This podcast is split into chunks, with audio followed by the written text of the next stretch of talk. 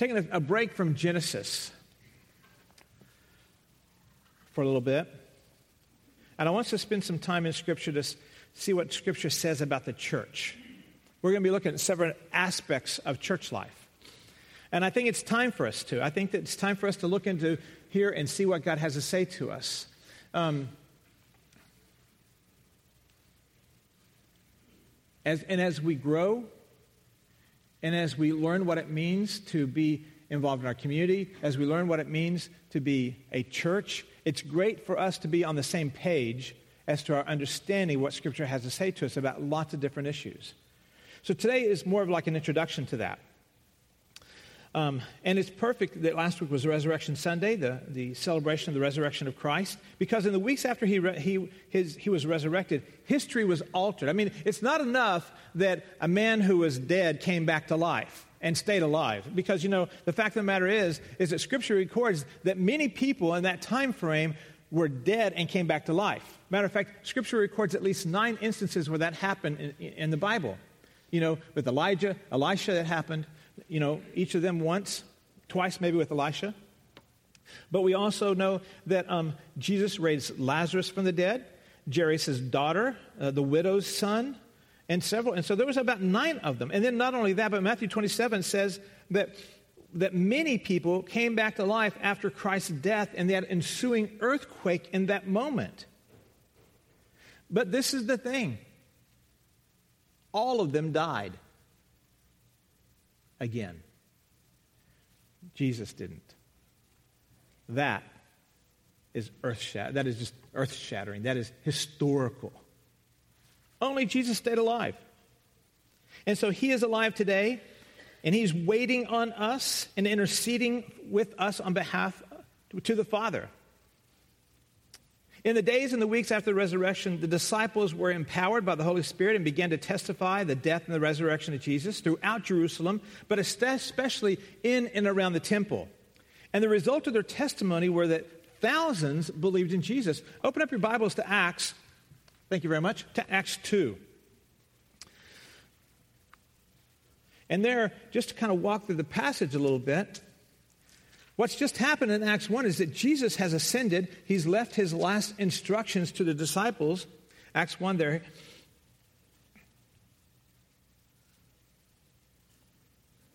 And he said to them, Acts 1 7, It is not for you to know the times or epochs which the Father has fixed by his own authority, but you shall receive power when the Holy Spirit has come upon you, and you shall be my witnesses both in Jerusalem and Judea and Samaria, and even to the, mo- the, the remotest part of the earth. And so there they are, chapter 1 of Acts. They stay. So what does that mean? I mean, I can't imagine, you know, the, the wondering that was going on in their heads. And I love chapter 10, or verse 10, 11. And they were gazing into the sky, and behold, can you imagine? They're like going, What just happened? What does that mean? Anyone have an idea? And then these two angels appear. Men of Galilee, why do you stand looking into the sky? This Jesus who has been taken up from you into heaven will come in just in the same way as you have watched him go into heaven.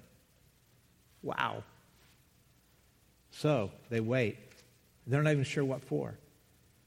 They're gathered in Jerusalem for Pentecost in Acts chapter 2. Verse 2 says, Suddenly there came from heaven a noise like the violent rushing wind, and it filled the whole house where they were sitting and they appeared to them like tongues of fire distributed upon themselves, and they, they rested on each of them.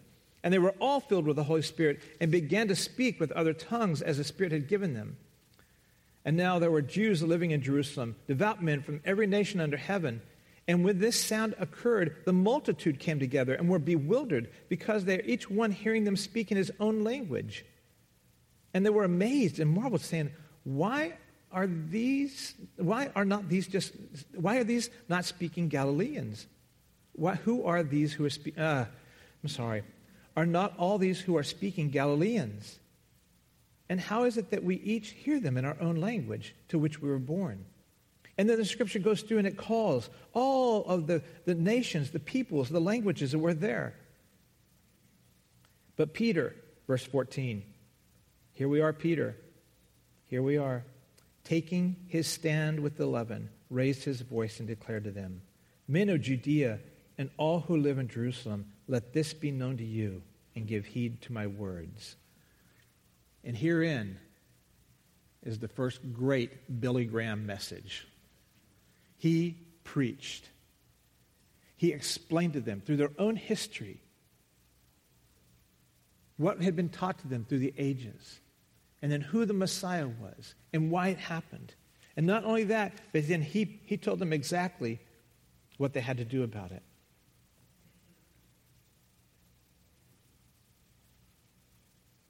In verse 40, he says, Be saved from this perverse generation. So then, verse 41, it says, So then, those who were received his word were baptized, and there were added that day about 3,000 souls. And they were continually devoting themselves to the apostles' teaching and to fellowship and to the breaking of bread and to prayer. And everyone kept feeling a sense of awe and many wonders and signs were taking place through the, uh, through the apostles.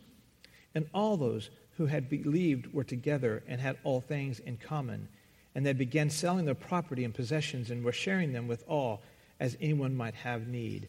And day by day, continuing with one another in the temple and breaking bread from house to house, they were taking their meals together with gladness, with sincerity of heart, praising God and having favor with all the people. And the Lord was adding to their numbers by day those who were being saved. Continually devoting themselves to teaching, to fellowship, to the breaking of bread and prayer. Many would say that you would point to this and say, well, this is the beginning of the church. And yet, I would say that, as is the case with Old Testament to New Testament, that there were um, an, a shadow of this in the Old Testament and the assembly of the people of Israel together.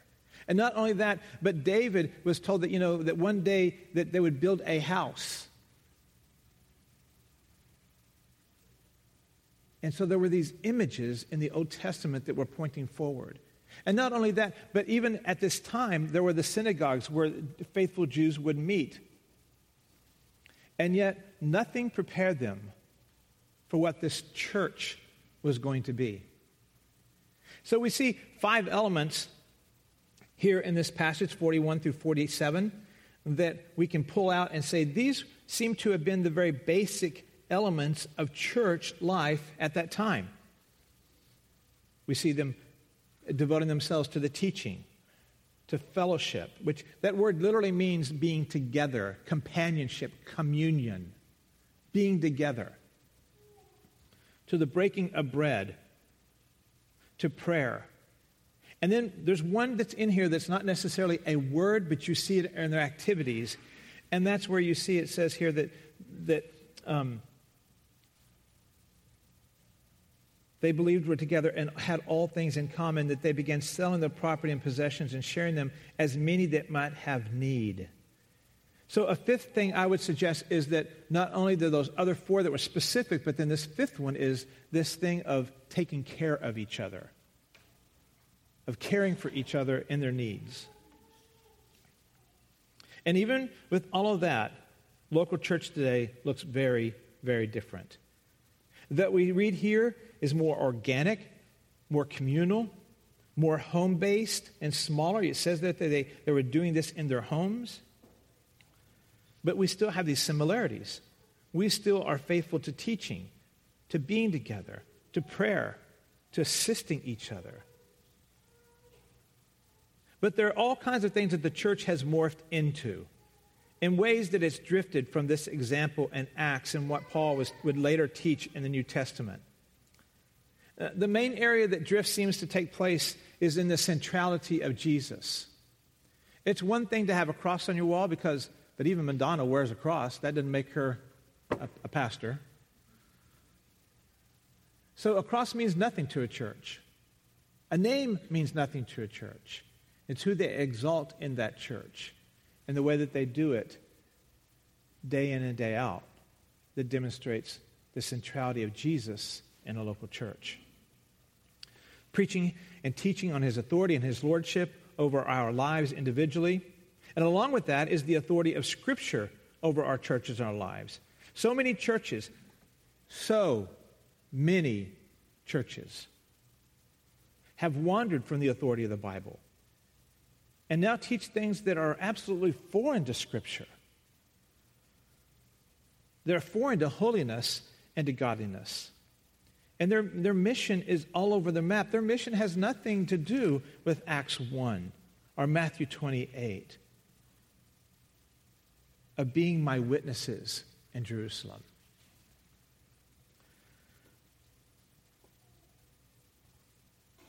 And others are just so watered down that when they speak the words of the Bible, they lack the power therein. It is interesting to note that all of the churches that were the church, they consider them the mainline churches. And to say that, you know, so Presbyterian, uh, not, some Presbyterian, Methodist, Episcopal, Lutheran, many of those that were the church, they were the church in their day and their time, um, no longer look like a church much anymore. That's not to say they all that way. I'm not going to make a blanket statement. But you'll see that in those mainline churches that no longer hold to the centrality of Jesus, to the centrality of Word, to the authority of His Word, many of those churches are in decline. Many of those denominations are in decline. Our commitment here at Crossing is to be true to the Word of God, true to the message that God loves us but hates our sin and therefore offered us a solution to that sin and the gift of salvation that is found in his only Son, in his death and his resurrection that serves as our only hope and our only means of redemption. Your elder council intends to preach Jesus and him crucified as our message and our centrality to our church here at Crossing. To give him the glory he deserves and wants, and to make much of him every time we can, for he alone is worthy. And this is what we live our lives by to the very best of our ability as we grow into that day in and day out. And so, as a church, we are going to re- remain faithful to the teaching of His Word, faithful to the authority of His Word, and faithful to the, the lordship of Christ over this church and over our lives individually. And over the course of the next several weeks, we are going to like figure out a little bit together what that looks like and what that means God's design for the church, God's purpose and intent, and how we fit all together, why we're included. How is it that He would include some of us? Because we know our past, and yet the church was built on that type of past, was it not? And yet there are so many ideas about church that I've been hearing lately that are disturbing. It, they're disturbing that that's what we would believe as a church. that I can't bring my problem here. You've got enough of your own here at church. That is just the antithesis to what church is about. We can't meet all the needs, but we can definitely walk with people in their situations. For people to, to not be certain whether they fit in or not is also really disturbing. Because the church is built on bad examples, on people who are broken and sinful and had done terrible things. And yet, they are the very people the church was built on. The bloodline of Christ came through murderers and whores and all kinds of things. And all those people are the people who the church is supposed to be like. And so, any of us, ever wonder if we belong, if we'd be comfortable there, if any one of you would ever say, I'm not sure if you'd fit in at my church, I am so sorry that you would ever think that. Because we need to be a place where anyone could come and feel comfortable here. Not because of what you look like, not because of what you've done, but because Jesus loves you and we should as well.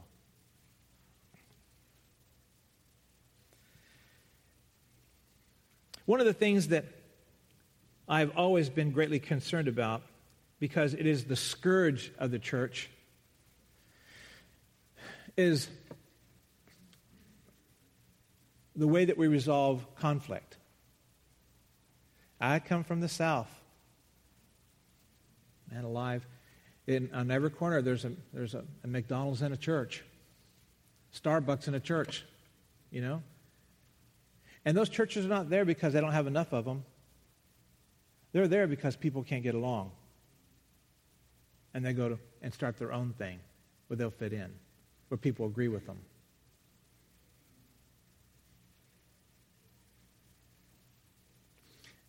When people have had trouble with crossing, at least in my tenure, I've often challenged them and said, Are you really committed to the Lordship of Christ and to his testimony? Because if you are, then staying here with us and working this out is the very best thing for his testimony. And I would go so far in some situations to say that most of us, when we get into conflict, there are some exceptions, but most of us, when we get into conflict, are in this place where it's just so uncomfortable and it's so difficult to think about all the bearing of our souls and the honesty about our own pettiness to be able to resolve conflict. Not in all cases, but in the ones, in most of them, that we're just not willing to do that hard work. Now, again, that's not a blanket statement, but it applies to so many situations of people in conflict. You see, there's a lot of people in the world who are feeding the hungry. There's a lot of people in the world who are taking care of the homeless, who are providing clean water where it's needed, who are doing all kinds of crazy good stuff. Shoes to those who have no shoes and the impact that has on health. Clean water, sanitation, all that stuff is being done by a lot of people, and the church is involved in all that. But a lot of those people out there doing a lot of that really good work they still can't resolve conflict. But we can. And I really believe that the way that we resolve conflict speaks more to the testimony of Christ and the love that should unite us and the manner in which we treat each other that that speaks more to that we are different from the world we can clean out clean water we can house the homeless we can feed the hungry but if we can resolve conflict in a way that honors each other and the Lord, then we are truly different than the world. Truly different than the world. But most of the time, and I've seen it happen more times than I'd like to say, folks just move on to the next church. And the problem is that the issues that they had a problem with here will be a problem there. There, years and years and years and years ago, there was a church that was really um, the offspring of a church split. And so it began, it grew really fast as people left the other church to come and to a place where they could agree with each other. And then they grew some more as other people came to them and all. But you know what? All those people who came from the other church that were embroiled in conflict eventually they left the church they started too. Because they didn't learn how to resolve conflict in a way that honors God and each other. So they got to their new place and they did the same thing they'd done at their old place. Then they went to another place and they probably did the same thing there again. And therein is why you have churches. There's even one in our area where the church on this side of the road has almost the identical name to the church on that side of the road because they couldn't get along. I would love to say that crossing has never been a part of that, but we have at least one time. And I don't ever want to see it happen again. It's too painful and it does too much disservice to the name of Christ. So, one other thing here Christ died for the church. You know, he tells us husbands to love your wife the way that Christ loves the church. Christ loved the church and, and, and he made it possible by dying for it. And so husbands, you know, have this incredible mandate to love our wives the way that Christ loved the church. Now, when we think about that, and in some regards I'm preaching to the choir, but when we think about that, there are so many who write blogs and stories and do hip hop stuff. I don't even know what you call that. You know, about how they hate the church but they love Jesus. Well, you want to know something? That's like me saying to Michael, Michael, I really like you and like to hang out with you, but I can't stand your wife. How does that work out? But that is exactly what people are saying when they say, you know, I love Jesus, but I can't stand the church. The church is his bride. he died for the church to create it and placed us into it. I like you, Laura, by the way. I just want to clear that up. and many would say, well, I can be a better Christian apart from the church. No, I don't believe you can. Because I believe that we were knit together, we were put together. God in the Trinity is in relationship with Himself, and then He adds us to this mix, and He is in relationship with us. His Spirit in, indwells us, and it indwells us in such a way that, that these people right here are my brothers and sisters. And, and so to say that I can't live with my family, believe me, we all know about that. We all know how difficult that can be. But that is the difference that Christ should be making in our lives at some level or another. And so there are many who to say, I can do better without the church. No, you can't be do better without the church if you're not in relationship with other Christians. What you're saying is, I still want it my way. And having all those other people involved gets in my way, so therefore I will do church on Sunday morning in my easy chair, in my boxers with Charles Stanley. Well, I'll give it. Charles Stanley is a good teacher.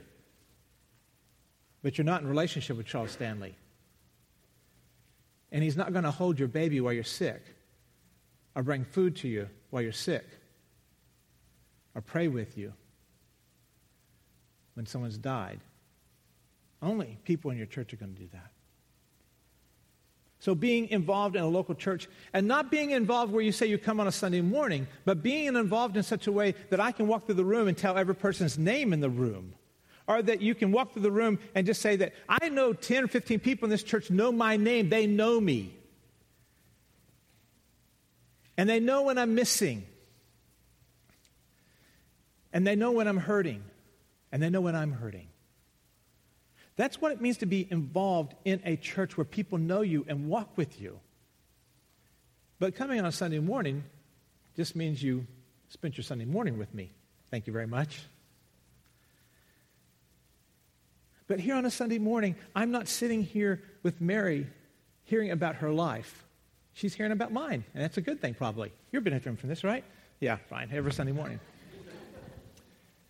But when we come together in onesies and twosies, or ones and twos, or in a small group of six or seven, or in our ministry team on Tuesday night at worship time, or whatever it may be, when we come together like that and we say, This is what God is taking me through, and this is how I'm struggling with it, or I'm just flat out angry at God, and I don't want to deal with it. That's where we come alongside of each other and we sit with each other and say, I'm praying for you about that. Don't try and fix each other. Let the Holy Spirit do that. They'll do a much better job. But we come and we just say, i want to pray with you about that. That is mean, that's what it means to be involved in your local church. It means to be in relationships where people know you and you know people.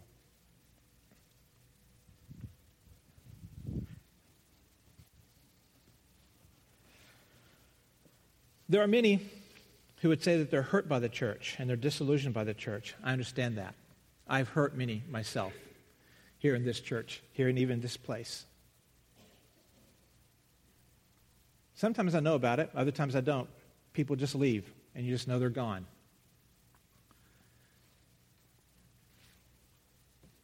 But that's going to happen because we are people. And we have those instances, perhaps even seasons, of selfishness and anger that we lash out with other people. But those of us who are hurt, we've hurt others as well. Those of us who are disillusioned, we've disillusioned others as well. And again, I say, stay, work it out. Let God have the glory because you stayed where you were hurt. and you came to someone, you said, That hurt me. And you let that get worked out. That's how God gets glorified in the local body. That's how God gets glorified in our relationships. Because we do that painful stuff we don't want to do. People, the church is full of hypocrites. I know. I am one of them. I'm preaching to you this morning full of hypocrisy. Matter of fact, I'm preaching to a room full of hypocrites. It's nice to be together again today. I always love 12 steps. Hi, my name's Tim and I'm a sinner. How about you? You know? Yeah, that's way I just I just think that's how we ought to start church every Sunday morning. Some of us would have a hard time saying that because we don't think we should be that way in our local churches. But this is exactly how God has organized his people here on earth broken, selfish, growing, thriving, godly, ungodly, unsaved, saved. There is the entire gamut of people in this room today. Some who don't want to be here, but they're here because someone told them they should be. Some who are here and they're still trying to figure out why they're here. Some who are here and they're growing little by little, and they wonder about half of what I say and half of what they hear because it's all new to them. To some who have been here their entire life. Let me, this is a, one more, oh, this is one thing. I thought of this a minute ago. This is bonus again, all right? This is what happens when we come to church and we can speak to how God is working in our life. I have an instance recently where someone was confronted with a sin in their life. And on that same day, had someone with that sin come into their life. And this person texts me and says, I now know why God is confronting me, confronting me about this because now I have this person in my life dealing with the same sin. You see, God brings you into relationship with other people who need to learn what God is teaching you so that you can teach others. 2 Corinthians 3 talks about that the way that God has comforted you is exactly the way that you should comfort others. And so my wife and I have a ministry to other people with children with autism because that's how God has ministered to us. This couple right here are going to develop a dynamic ministry to other families with Down's children. You know, the Ashtons, they have a ministry to other people with more children than they know what to do with. You know, so we, you know, whatever God has done in our lives is exactly what God is going to take that and going to use it in the lives of other people. And so when you come and say, I don't want to talk about what's going on in my life, you are ridding yourself of the blessing and you're ridding of other people of the blessing. When you come and you are able to talk about what God is doing and even what He's not doing sometimes, you're able to put yourself in a position where God places someone alongside of you who can walk with you in that and encourage you. There's a lot more that I have on my mind in regards to talking to us as a church. And I assure you that we are full of our flaws and our failures, but we are growing spiritually through really hard things. When I first took the pastorate, I thought if people are going through really hard stuff, that's a really bad thing. I hate it that that's happened to them. It has taken me years to understand that all of you who are going through really hard stuff, that's exactly what God wants for you. And that's exactly what God is going to use to make you holy and to make our church holy. And so, anymore, on good days, I celebrate in little small ways the hard things that are happening in our church body and in your family's lives. Because as you grow through those, you make our church stronger as well. Over the course of the next several weeks, I want to talk about all this, a whole lot more. It's messy, it's hurtful, but it's glorious. That is just the way God has made it. It is glorious. As we exalt Him here and as we seek Him in all of our mess. Let's pray.